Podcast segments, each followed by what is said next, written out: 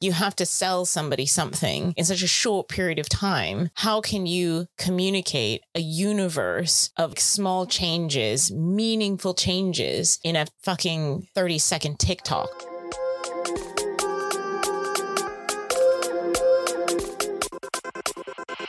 Hi, I'm Lauren, I'm Teia, and this is the Journey to Transformation, a podcast about spilling the tea on the nonprofit and charity sector. What's the difference between those two? It's a good question. I think not a lot. All right, we're just trialing these intro bits, people. So, you know, let us know what you think. I thought that one was seven. I was going to give it maybe a, yeah, a seven's probably a, Generous. yeah, maybe more of a six. I didn't want to hurt your feelings at the start of the episode. we need to like, yeah, feel motivated to get into the episode. Okay. You don't feel motivated to get in the episode. No, I do. I do. That's Okay. what I'm saying. Okay. The reason we sound like this is because it's early, people. It's early and we are recording from the New Forest, We are. which Tell is really cool. is. So the New Forest, it's, it's a protected forest in the southwest of England, and there's lots of wild ponies that traverse the And we've seen a few like little groups rocking around, running together, chilling. Some chunky. Shetlands. Yeah, some little Shetlands, some deer running around past the van. It's all very wildlife, isn't it? It's very wild. It's nice though. You were concerned about a stampede. Yeah, because we were walking back to the van and there was like lots of horses and deer right near where we needed to go in. So I was a bit worried we might surprise them. Surprise! and cause stampede. Oh, look, there is an actual beautiful deer just right behind you. We'll take a picture for our listeners, but it's sort of orange with little white dots on it. It's like one of those ones you see from fairy tale Bambi, Disney esque looking deers. Oh, there's two. Where's the second one? Um, you can just see its antlers um, poking out at the bottom there. Oh, three. Must be a herd. Very pretty. They've got those black little tails with white stripes around the outside. I mean, we wouldn't get this if we were in a studio, right? No. So you're welcome, listeners. You wouldn't get this good content. Oh, I, Them very distracting. I know. Should we just pause a second to watch them? We're gonna pause so we can watch this. This herd. We're coming back to you. Stop here. Okay. Oh. He's like, I just want to get to my car. Look, guys, help me out here. What's this guy got around his car that's so delicious? yeah, I know. Oh, Oh, they're rutting. That seems a little. Oh, he's got something and he's chatting to them and they're all wandering with him. Look, he's like the the deer. Oh, oh, he's got little snacks. oh he's feeding. Uh-oh. Oh, I don't know. Is that wise? What do they even eat that he's got? I don't know how I feel about that. What do they actually eat and what's he got? The bird seed. Obviously, they're keen on it because they've been gathering around his vehicle. Oh, so maybe he actually kind of lives here and feeds them every morning, and that's why they were gathered around his car. I don't I mean- think, but we don't want to domesticate them, do we? No, God, no, because then they'll just go up to all sorts of humans. Not all humans are kind. But what's the average person going to do? Yeah. Slap it in the mouth.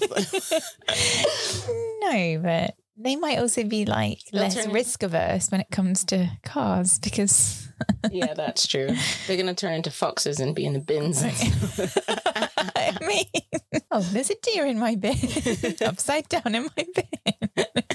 I don't know whether maybe these people with the flags like are here more permanently. I mean, when you stake a flag at somewhere where you're staying with your van, that feels a bit like, Colonial. yeah, that. I really want to touch their antlers. They look a bit furry. I think they definitely are furry. They like what he's selling yeah, they really do. the jelly beans. Oh my God, imagine. And then they're about to go absolutely wild, high on sugar, leaping around. Well, that'd be fun. The Shetland hasn't caught on yet. Shetlands and deer eat the same things. I don't know, actually. What did deer eat again? Like berries and stuff. I don't know. These are the kind of things I felt like I knew 10 years ago, but now don't. Should have been paying attention in high school zoology or wherever a person learns this. Oh, 100% is the thing, kind of thing my dad would say, but you know, whether it stays in or not. Call him. Call him on the podcast. Do it. It'd be funny. Just call and ask what deer eat. Do it. I don't think they're going to be awake. It's really early. Let's try. I'll feel bad if I wake them up though. Hello. Hi, Dad. Looks like you've got some nice deer around you. Yeah, yeah, it's lovely. There's like lots of the wild ponies, the deer, the Shetlands. It's all very, you know, wilderness. That looked like a uh, roe, roe deer stag you got there. Oh, is it? I like fruit, fruit and berries, chopped Oh. up fruit, that kind of thing. They, they will nibble on grass. They're graders. I think if you're going to try and if you're going to put something out, then get some chopped up fruit or something. All right, yeah, no, because the guy next to us was like throwing seed around, so we just wondered. And do um do Shetland ponies eat the same? Because they were also keen. They'll eat nuts as well, pony nuts. Mind you, they don't like you feeding them, do they? Really? So you have to Yeah. be a bit careful. Yeah, that's what we thought. So, but, you know, the wildlife is say not, leave them be, you know, so they don't get too tame. Speak to Caravan Man next door, see what he says. Yeah, we'll do. All right, cool. All Sounds right, like a good spot. yeah, it's lovely. It's uh, good, good for podcasting too. Are you podcasting from there, are you? Yeah, we are. Yeah, as the usual. No good. Got some great episodes for you to listen to shortly. Well, thanks All so right, much. see you. Yeah, all No right. problem. Catch you later. Bye. Bye. Bye, bye.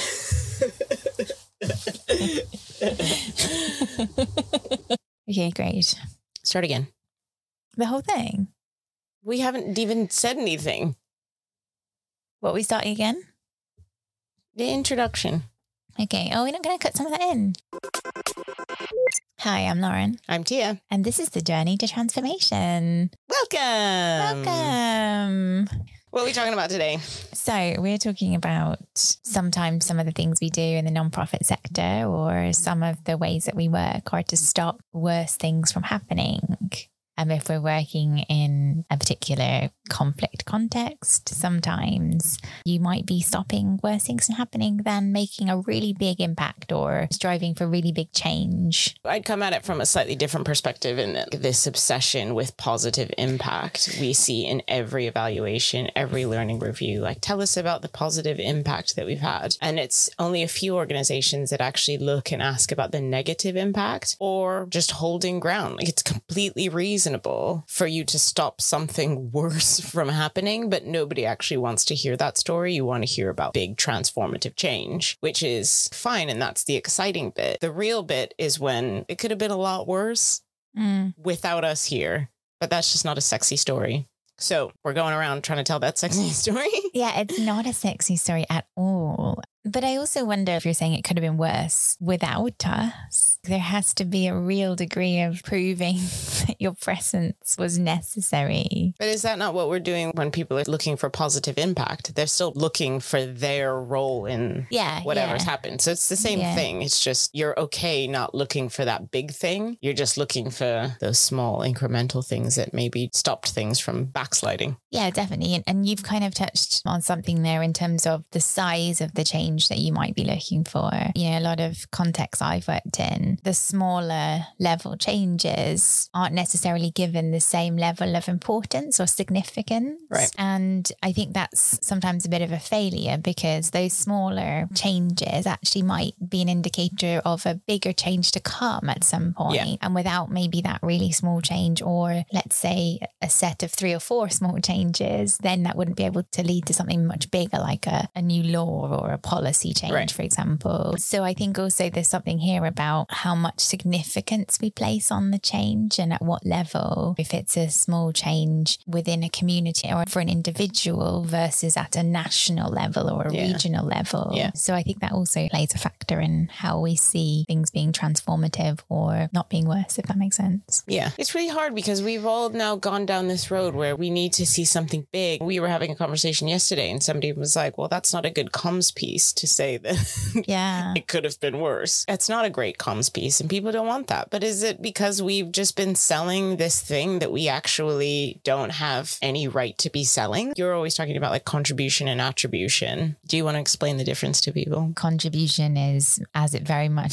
says, you're looking at what your contribution is to a bigger picture or a bigger change. You want to know did you influence or did you have some part in a big change? You're assuming that it wasn't just you that influenced a big positive change. And attribution is more like you're looking for, I guess, a more direct cause and effect. Did what I do affect? You can prove more concretely that what I did had a direct effect on something, would be my stab at those.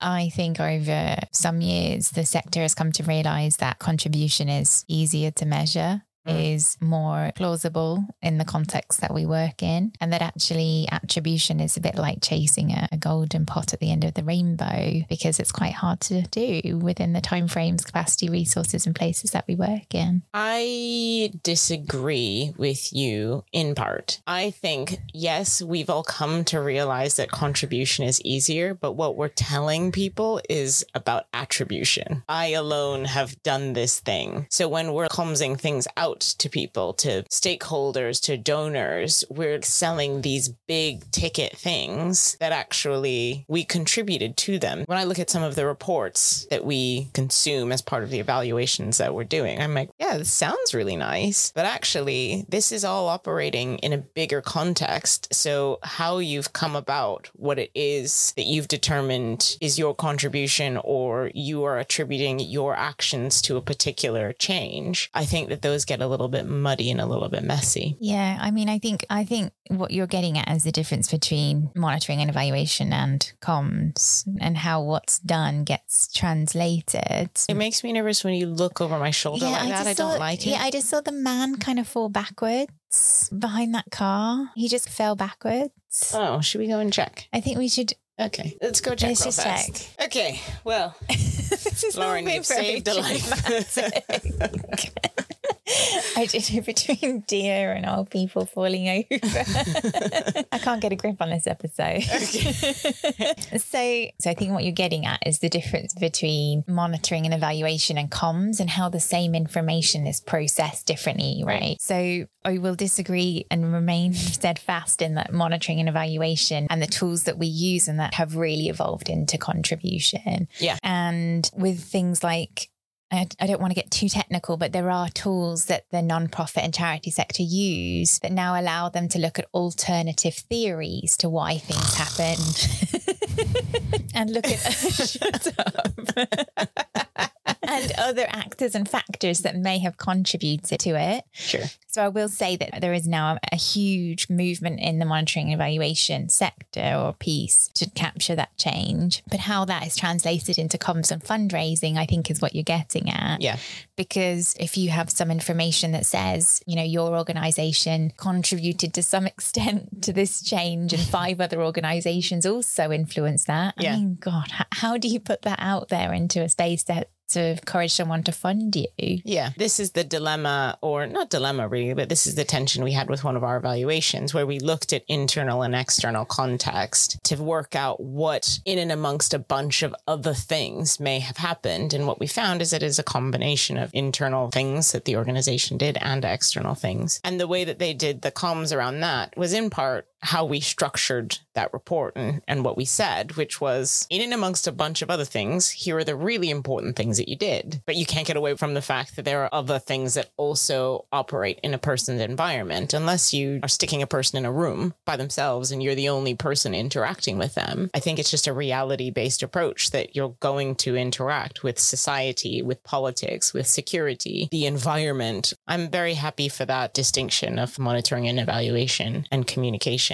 and I think maybe that's the point is the comms part of it is making it too hard for organizations to really sell those incremental steps as meaningful steps because they're too focused on what's sexy, impactful, and they're mm-hmm. basically just fucking everybody because now everyone's like looking for that big dynamic change. Mm. When actually, what you want to see is a massive investment in these small things that maybe get incremental shifts in social norms for example, depending yeah. on what you're trying to do. Yeah, that's another complexity. If your goal or what you're working towards is changing social norms, how do you explain social norms in a snappy sexy comms way. Do things have to be snappy and sexy and clumsy? Because this is the problem: is we're playing to the consumer of information, and I know that that's what we have to do. But as our attention span gets shorter and shorter, which we there's empirical evidence now to say people can't hold on to shit for very long now. So that's why commercials are so short. You have to sell somebody something in such a short period of time. How can you communicate a universe of small changes, meaningful changes in a fucking 30 second TikTok? I don't understand. I think communications is really fucking with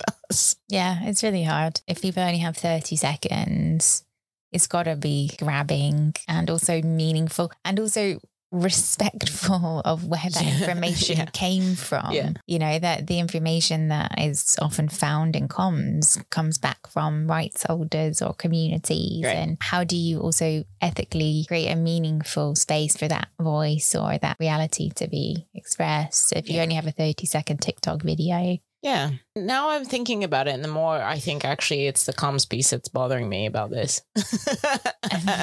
Do we know if nonprofits have TikTok accounts? I'd be very curious to don't know. look and see what people's strategies are and if they're using them to their advantage. I imagine that some will, but for example, Twitter is not dissimilar in that Mm. compressing of complicated things into X amount of words, although you can create threads. But I think it's just becoming more and more problematic that we're trying to condense complicated social dynamics into these little bite sized pieces where the complexity is where that work happens Mm. and why the work that we do is important or some of the work that we do is important.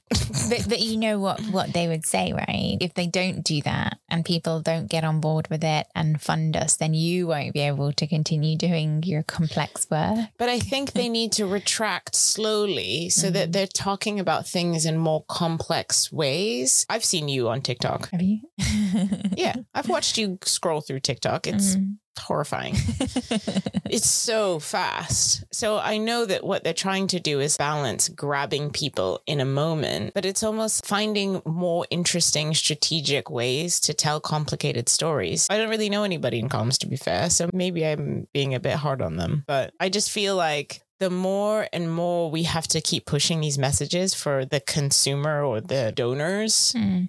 Whether that's institutional donor, individual giving, whatever that is, the harder it is for us to really sell that story of contribution and that we're just a drop in the ocean and that's okay. Mm. Whereas I feel like what people want to hear is we just turned a whole thing upside down and look, there's new legislation because of us, when actually there's a whole bunch of other reasons why things happened and a whole history of grassroots work or whatever that took place before that moment Yeah. that I think sometimes that gets lost too. No, 100%. And I think this is why I'm really glad that there is methodologies and stuff that look at alternative theories. And it really spoke to the investigative nature of looking for how change happens. Right. Because it's not, as you say, there's often histories that have gone before you've arrived and Yeah. foundations laid, and, you know, you may not be aware of those. So, you know, you've got to have a really strong stance to say this wouldn't have happened without us. You've got to look at everything else that could have happened. Yeah. Anyway, the comms thing is really hard.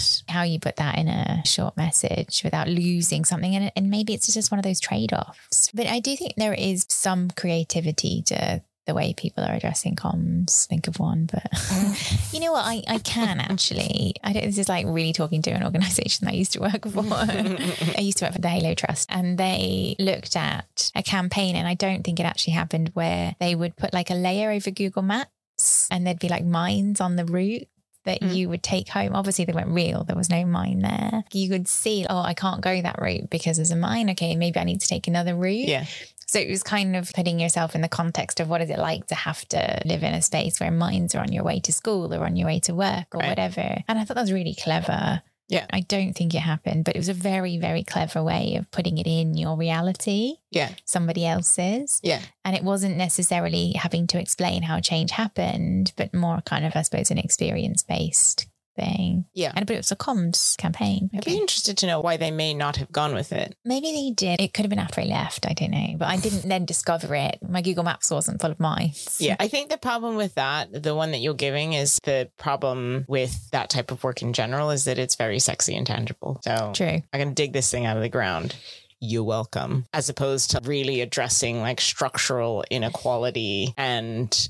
Do you know what I mean? Yeah, absolutely. I couldn't agree more. It's just, it's very practical. Yeah, make as many fucking TikToks of that. I don't care. That seems reasonable. I mean, maybe the same could be said for, I mean, toilets are not so sexy, but there's still something tangible that's delivered. You know, Yeah. we built a toilet or whatever else. Yeah. So I feel like when you're putting a thing there, Mhm. it's easy, but all of the stuff and the behavior change around use of that thing, for example, Mm. is like the harder bits. So, sure, we put a toilet in and we put a hand washing station in, but now you have to think about the behavior change around that so that people still may practice open defecation Yeah. or may not be washing their hands, but you still have to, you can point to this thing. We built a thing. Here is a thing. The Mm. other side of that is use and uptake and maintenance and Absolutely. scalability, all of that stuff. I feel like the things that actually need to happen are not the tangible things, if that makes sense. Right. Yeah, I agree. Maybe we need to talk to a comms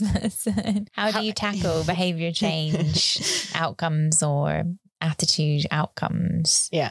Or do you just not put those out there? Well, it's not even like how they tackle that stuff because comms people would say, look at all of these people and now they're doing something different because of us. But I think the thing I'm more interested in is how do they talk about little tiny changes, which actually are the stepping stones to real big changes that aren't sexy? How are you talking about the stuff that's not sexy to hear about? Mm, we gathered a bunch of people together from different ethnic minorities who wouldn't ordinarily have gotten together. mm. And that's all we did. But that is a stepping stone toward bigger changes around like social cohesion and trust building and yada, yada, yada. But just getting a bunch of people in a room together may not seem that sexy to people.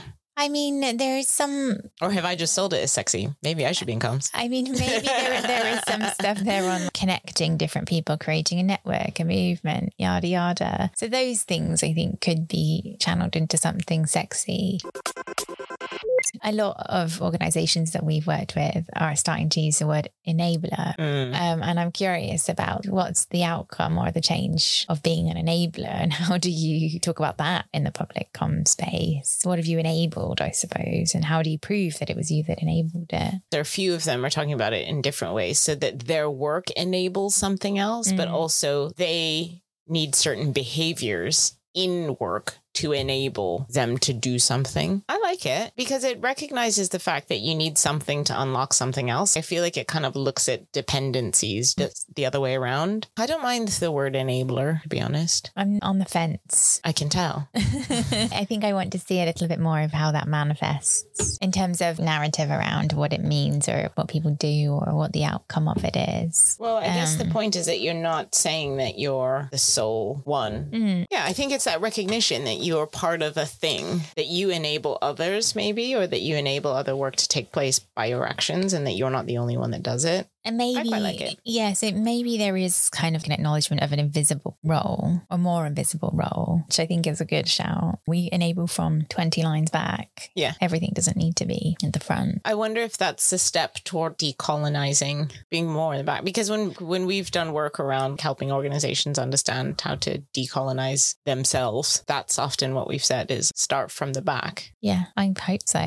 Yeah, let's see. some of the things that we've recommended is knowing when to use your brand to draw people in, but then also step back. So that kind of Yeah. expanding contracting role. And I wonder if that's the enabler part of it, of them saying, okay, we're going to use our brand to be this thing that just sucks people in and brings people together. But that's the way that we enable other work to happen is by then stepping back. Yeah, I think you're right. There's also the power sensitive piece behind that because I think also in the organizations we've talked to, lots of people have acknowledged that the brand still has power and there's positive power in that, not just negative power. Right. And so by expanding and contracting, they're kind of leaning into a little bit of using that positive power, but not to the point that it takes on everything and Yeah. stepping back. Then here's an acknowledgement that our power can do harm and it's not centralizing themselves. I like that little journey we went on. Yeah. I mean, it could have been worse. Feels like we went from what I was expecting to be outcome driven to the comms beast to decolonization, the usual suspects, I suppose. Yeah.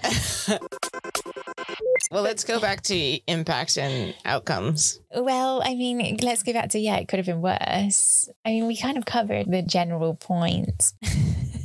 Did you want to talk about impact more? I suppose when we're thinking about it could have been worse, we're also coming from a place of acknowledging that there are negative, hidden, unintended consequences and outcomes within that space. For an organization, I think to have a mature monitoring and evaluation system or a system that allows you to capture change is not just shut up, not just positive change, but how do you have a system that allows you to capture negative change or unintended consequences that enable you to say it could have been worse. Right. I think it has been, as far as I know, and I'm a little bit outside of monitoring and evaluation space right now. But don't say that because that is what, in fact, people are paying us. Oh, I, yeah, I suppose I meant more like the monitoring piece. How do you capture those things? You know, especially negative outcomes or negative change. People are less willing to say, "Oh, yeah, this really bad thing happened because of that organization," because there's also lots of power at play. Who's interviewing you? What's the ramifications of you saying there's something negative? Fear of backlash, that kind of thing. It takes an investigative and system, so bigger thinking approach to say what could have happened because of what we did and what's the knock on effect. It was a really good example we came across the other day unintended consequence. I think it was an example that you gave when we were sitting and having breakfast. When we were sitting and having breakfast, oh. and I was like, "Oh, that's an unintended." Oh, with the gas prices. Yeah, yeah. Could you just? That's a really good example. Yeah. So one of the things that's contributing to rising gas prices is the war in Ukraine, and so people are having a hard time filling up the gas tanks or taking a little bit longer to fill up the gas tanks. So they're riding on fumes for longer, which has seen a pretty significant spike in roadside assistance calls because people are just breaking down because they're running out of gas. And I think that's a really good example of an indirect, unintended consequence or one that people just wouldn't expect. Yeah. And so I think the one thing that you know, when it comes to it could have been worse or looking at change in the nonprofit sector, it's, you know, so this thing happened. What are all the possible things that could come from that or could have changed from that? And then where does our role fit into that? So I think that's just a really good example. I suppose one of the things that you're trying to overcome, though, which is a conversation you and I have been having, is around, just as you've said there, a willingness to admit that something bad happened because of their intervention. So one of the questions that we've got in an evaluation that we're conducting is to what extent has this program minimized negative outcomes. And the first thing that we both did was ask ourselves whether or not they'd even admit that there were negative outcomes, let alone how they might have minimized it because of power, because of reputation, all of those things that play into admitting that something bad happened because of you or that happened and you interacted with that. I see you writing some notes. Yeah, I'm always just trying to remember what you, you know, so I can respond. Sorry. No, it's Sorry it's distracting. You made me think then that, and we did an episode on the theory of change. Right. I've done an episode. Go and listen to it. Yeah. Hacking the theory of change, people which is a tool that the sector or nonprofit sector often uses to look at change. And I think I mentioned this then, but that inherently or is often positive. What's the change that we want to see? What's the impact we want to get to? But on the flip side of that, what you can do is do a negative theory of change. If we do this, what's a bad thing that could happen? What could that lead to? And so you're following a chain of events you know mm. so we run a women's empowerment training okay so what bad things could happen from that well maybe some people in the community wouldn't understand or take to it or they'd fear it or whatever. Okay, so what could happen from that? Well, they could isolate the people that were in that training, blah, blah, blah, that kind of yeah. scenario planning. And I think to some extent it feeds into looking at risks and assumptions. Absolutely. So it's like whether you bring those together in a more kind of pathway, a bit like a theory of change, yeah. I think is a really good thing to do. Maybe we should propose that to a client. Okay. We'll create your negative theory of change and test it yeah. to see if you did actually do those things and how you avoided them or not. I mean, it's something that I've done when we were working together, not as consultants, but in the other life we used to live as part of a project or program management approach, kicking things off. What is a sorry, the Shetland pony just is really close. it found the food for the deer. it really did. Look at it. It's so chunky. Sorry, I know Teia wanted a picture of the Shetland pony, so Thank I had you. to flag it. I'm glad you stopped what was happening. The Shetland. It's so cute and chunky. We'll uh, put pictures on Facebook or Instagram. I wanted to come over here. Uh, you're right. Fail fests.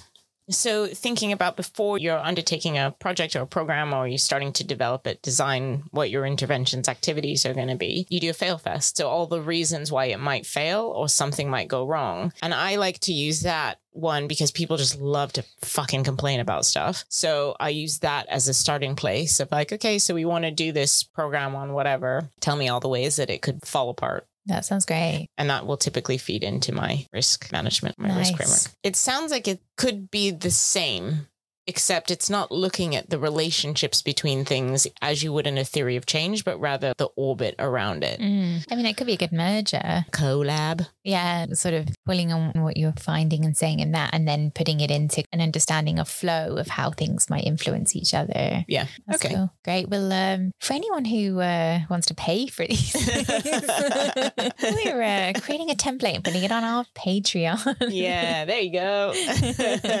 nice plug. I'm really distracted by this Shetland. I mean, it's very cute. I don't know where it's gone now. Is it behind the hedge? Yeah, it's behind the edge. Okay. I think through all of this, it comes back to just there being a more acceptance and frequency of talking about that, you know, things being worse or the failures and everything just being more normalized, I suppose. Yeah, normalizing incrementalism. Well, That's a t shirt. Indeed. We're going to make that for you. That's a really good one. I would wear that t shirt. I'd be like, don't you know this movement? It's called the normalizing incrementalism movement. Okay, well, Um, merch drop, merch drop. Get ready, people. but also maybe now is an opportunity for the sector to put out there, you know, that we're holding ground or whatever. Because I think with COVID, with Ukraine, with prices, the economy, or whatever, like The environment, the environment, climate change, everything. gender equality, backslide. Well, yeah, right. So, so as all these things kind of, I feel like the public is also placing themselves in a really complex context right Yeah. now. Like it feels like there's lots of complexity, like interweaving and making things difficult. So I feel like there may be a closer link or a closer, what's the word, reality than maybe Yeah. in the past. Okay. But I don't know. Call my dad and ask him. Okay, this is our public service announcement, I suppose. Just saying, listen, sometimes we're just not fucking stuff up more. Mm. Yeah, exactly. 100%. But I think there's a couple of things there, right? There's even a couple of ways you could describe that. Okay. So, like, you've got holding ground, or so, you know, you've got it where, like, that's a transformative change is going right up and you're creating a really, like, Lauren's drawing a picture. an, an increase. you can't see. Sorry. And it describes, so, you know, if you've got a graph Mm. and your positive change is kind of a line going from the bottom left hand corner all the way straight up, like diagonally. And then the other one could be, you know, if you're holding ground, it's just kind of straight across the bottom. Mm. But it might be also that the trend in that country or whatever was was going down anyway. Yeah. And the, I don't know, status quo was going here and you're stopping it here or you're stopping it from getting to that point. Like, Yeah. I, I feel like there are another layers below that. Yeah. Yeah. Yeah. Sorry, just to add that.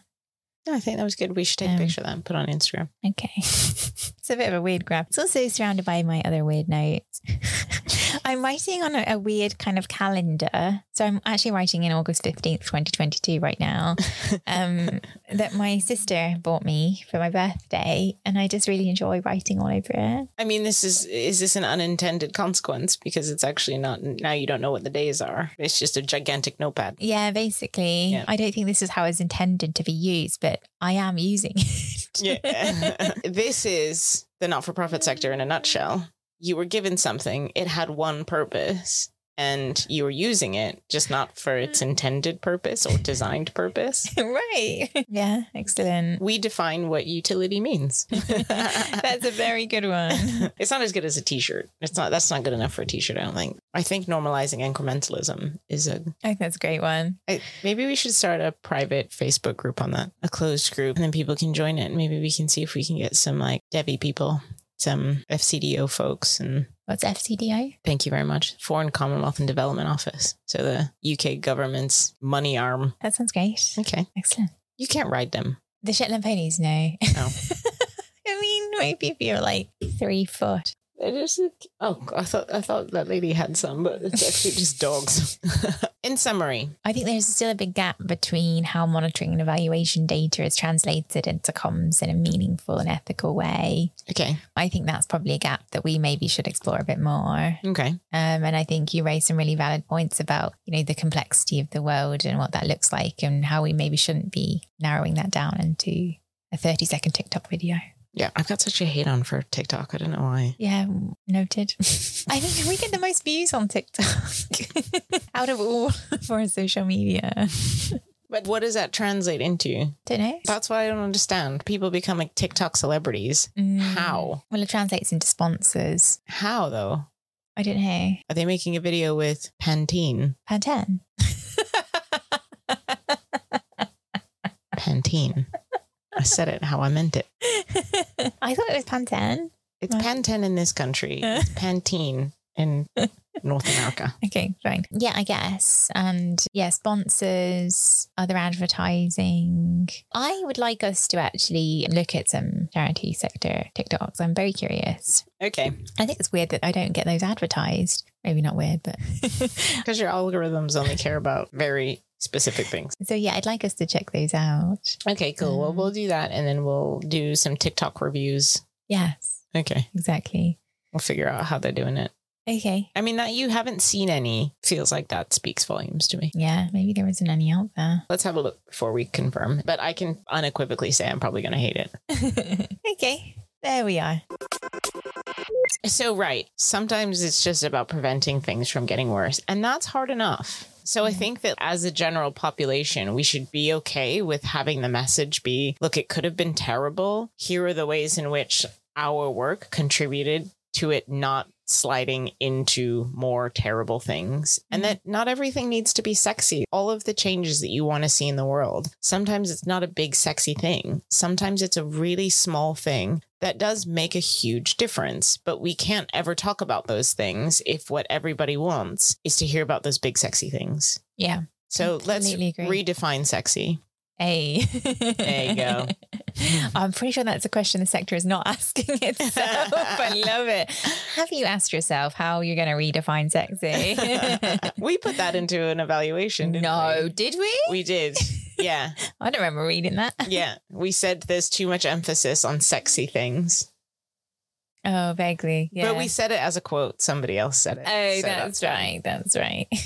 as long as we didn't explicitly write sexy. Yeah. But, you know, it's true. We didn't write it there. We're just saying it here. yeah, fair enough. Okay. Redefine sexy. And I think, you know, expand your ability or explore ways to look at unintended negative outcomes or change, hidden, invisible. You know, how are you going to capture those things and dedicate more space to capturing and, and looking at those things? Because I think, you know, we're generally tilted to reporting against outputs and outcomes that are positive because theories of change and all sorts of tools are leaning that way. But create a you know a negative theory of change. Do scenario planning. What's the name of your Fail fast fail fast? Like ex- No, fail fest. fail fest. Sorry, Like a, a festival, festival. of failure. yeah, right. So do a festival of failure. fail fast. there is some thinking around yeah. failing fast. Right. So, you know, just invest more time in these things, I think is also really important. A part of understanding how to, to demonstrate that things could have been worse. Yeah. Thinking about this idea of doing those fail fests and stuff, it also shows that you've thought about what could happen mm. before it actually happens. Like, I mean, this is part of risk management, right? Before it actually kicks off, you think about what you might do in those situations. It just demonstrates the fact that you have thought about it.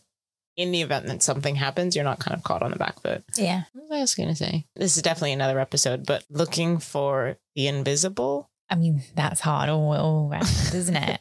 like, I think when we talked about power in our power episode, go and listen to our episode on power part one, part two coming soon.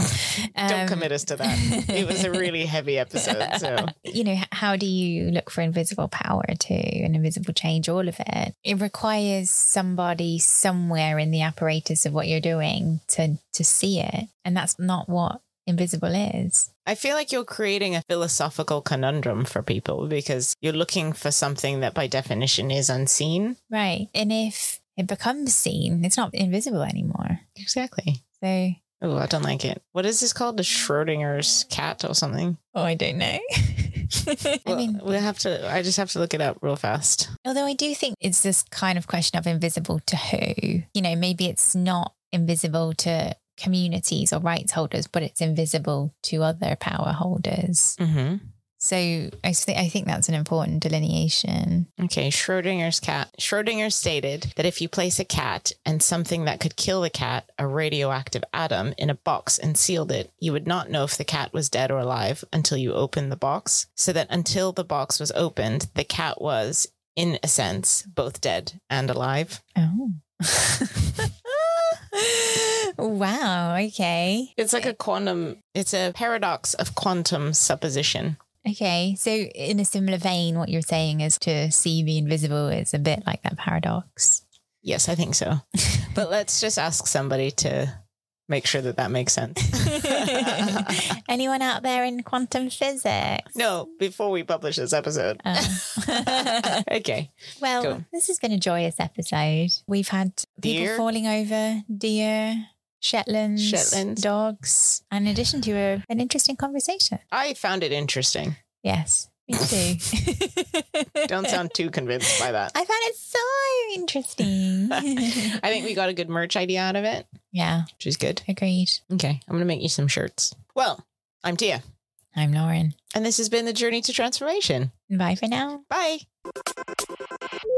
Thank you for listening to this week's episode of Journey to Transformation. Leave us a five star rating and a written review wherever you're listening to this podcast. Journey to Transformation is written and edited by us, Teia Rogers and Lauren Burrows. Our music comes from Praz Khanal.